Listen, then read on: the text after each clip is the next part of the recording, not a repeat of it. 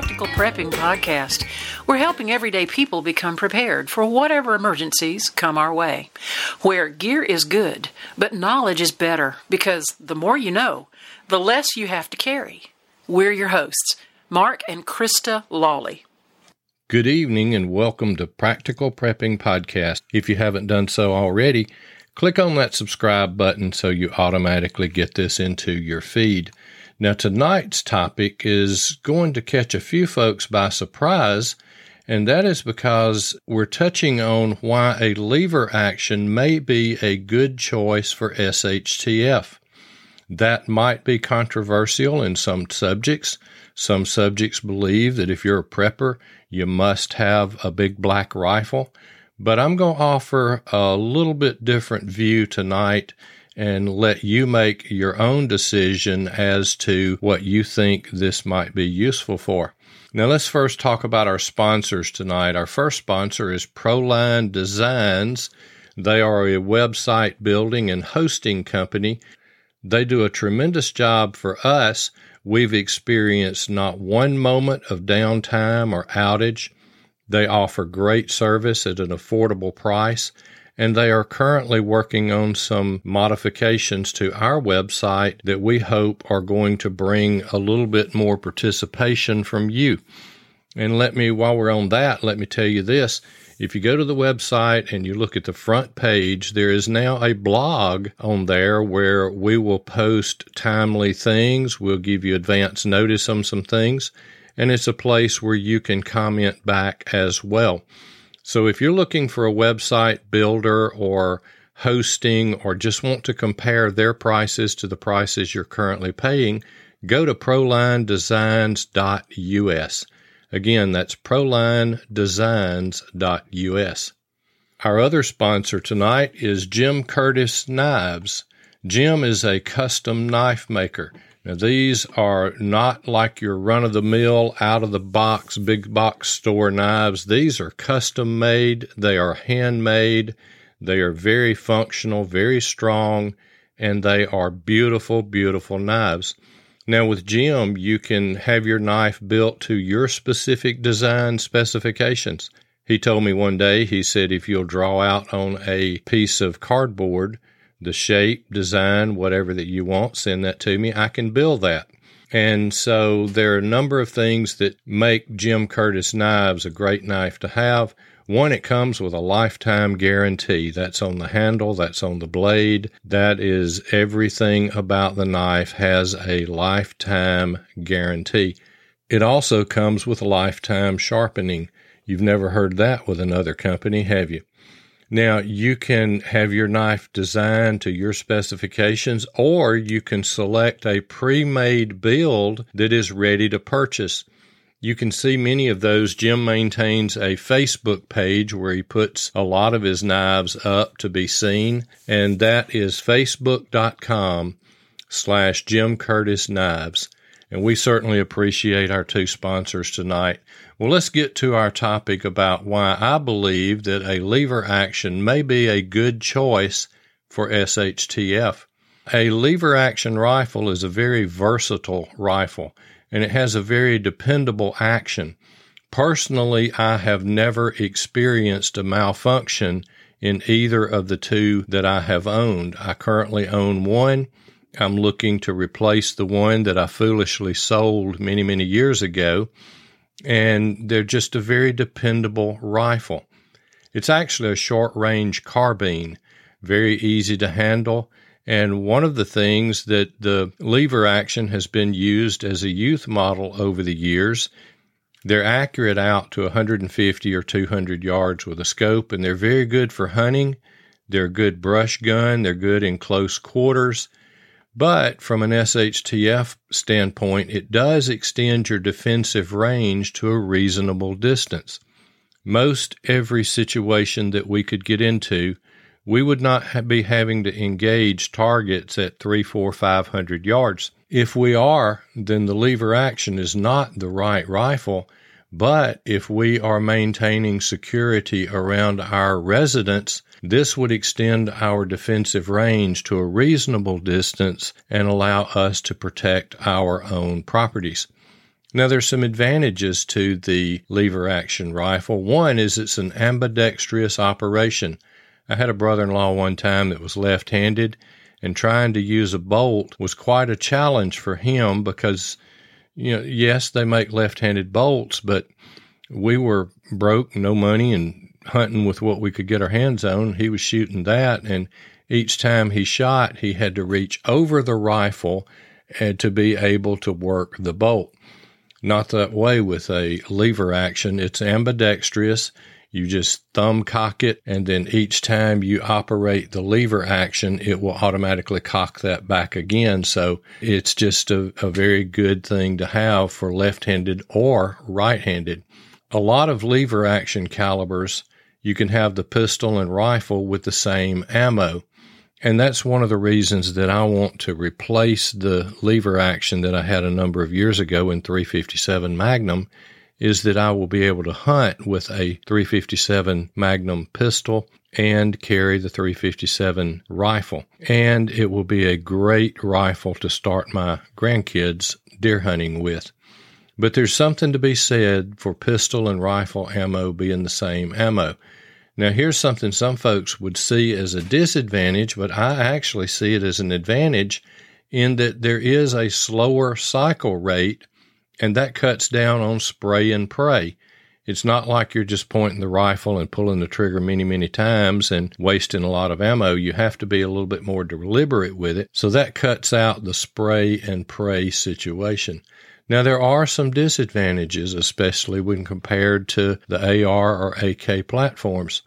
It has a lower capacity, and most of them, depending on the caliber, they might have five to 20 rounds in them, but it's no comparison to a 30 round magazine in an AK or an a, uh, AR 15 that you can just push the button and change magazines.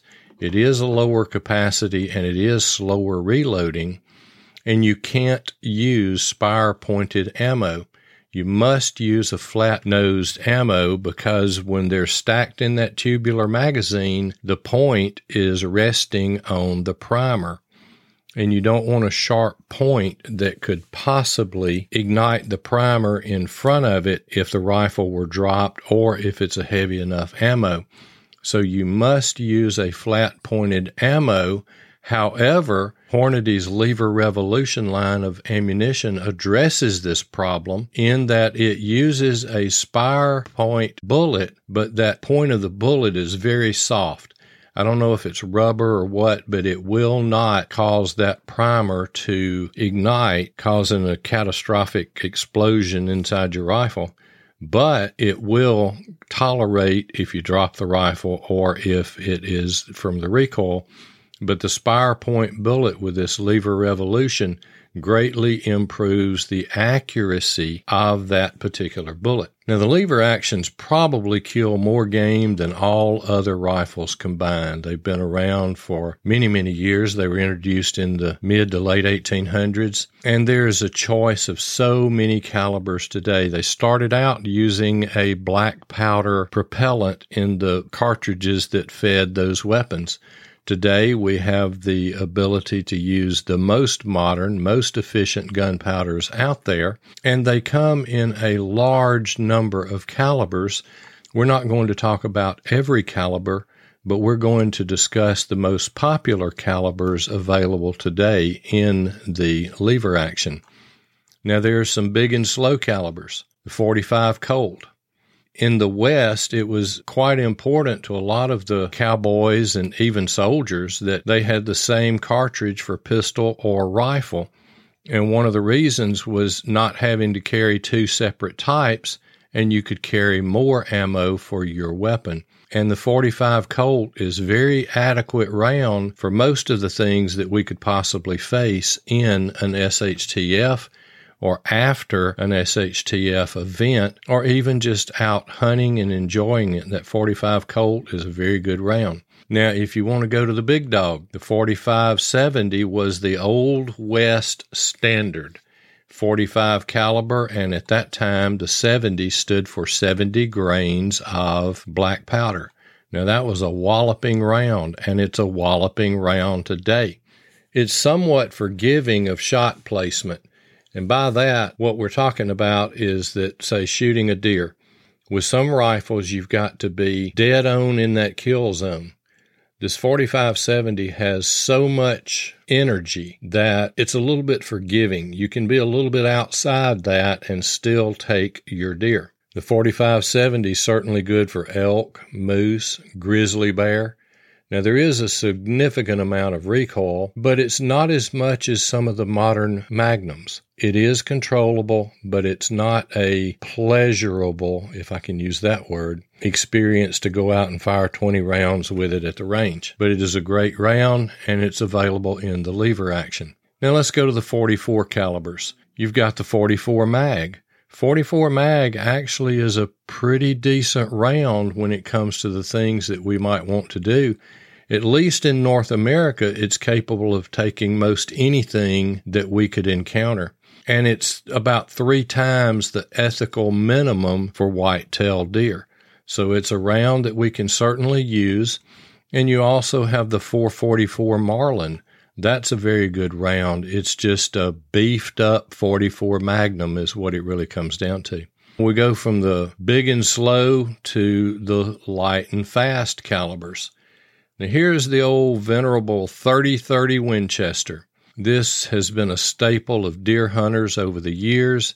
Many a kid started with a 30 30 rifle Many, many deer have been put on the ground with a 30-30. It's taken more deer than any other caliber, and part of that is because of its popularity. Some say that it has taken more than all others combined. Now, the 30-30 is good up to about 200 yards. Now, by today's standards, it's underpowered, it has about 60% of a 30 6 recoil. Great for youth, great for the recoil averse, those that can't handle a lot of it. It's good for white-tailed deer. It's even good for black bear. So don't overlook that 30 30. We'll talk a little bit more about that later. Then you go to the one I want to replace, and that's the 357 Magnum. The 357 Magnum is a very good round. It was the round in the 70s and even the 80s as far as law enforcement and even military in some places. The 357 Magnum rifle will do as any 357 will. It will also shoot the 38 Special.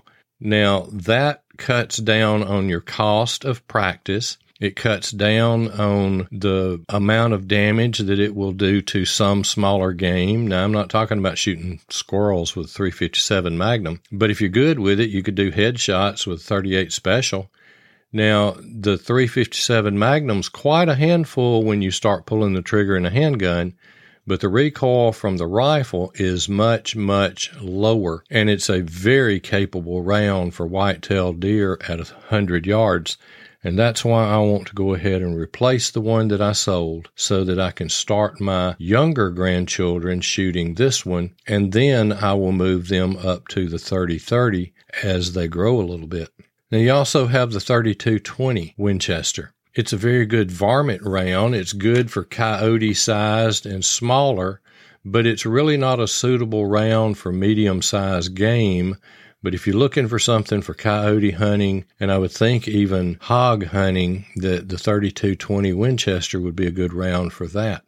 Now, back to the lever action itself. The action is relatively fast to reload for follow up shots. If you've watched the old westerns, it's just simply drop your hand down, cock it, pull it back up, and it's ready to go again. Now, it's certainly not as fast as a semi automatic, but it's reasonably fast with practice. Another advantage to the lever action is that it doesn't look tactical. It's a rifle that blends in that most folks are familiar with, and you're less likely to be perceived as a threat to many people, but it's still a formidable rifle. Now, let's talk about another thing here that I think would be advantageous to us in an SHTF situation or afterward. Now, the 3030, the 357, and the 38 Special have been very popular rounds for many years especially with what now considered older guys who hunted or carried the old venerable 38 special. There's still a lot of both the 3030 and the 38 special rounds hanging around out there. They're in gun cabinets, they're in drawers, they're in the top of shelves, and it would make it a very good round for barter or for scrounging if it ever comes to that. The lever action rifle is just fun to shoot. We enjoy shooting ours, and we look forward to getting that one in 357 and be able to shoot 38 special in that. And I think that'll be a very fun rifle for the grandchildren to shoot and it's a very good hunting rifle in an appropriate caliber. Now, I wouldn't discount the Grayman worth either. In a time when the black rifles attract so much attention or are out and out banned, the lever gun and its wheeled partner, the revolver, just might fly under the radar. We appreciate you being with us. We hope you picked up something here at least to think about. And we want to thank our sponsors tonight for making this possible, and that's Proline Designs at prolinedesign.us and Jim Curtis Knives at facebook.com slash Jim Curtis Knives. We'll see you next time. We hope you've enjoyed the podcast today. Hopefully, you've learned something, picked up a tip, or something we said may have triggered a thought that'll help you in your prepping journey. If you haven't already, go ahead and click that subscribe button so you'll never miss an episode and share it with your friends and family. And remember, stuff happens. Stay prepared.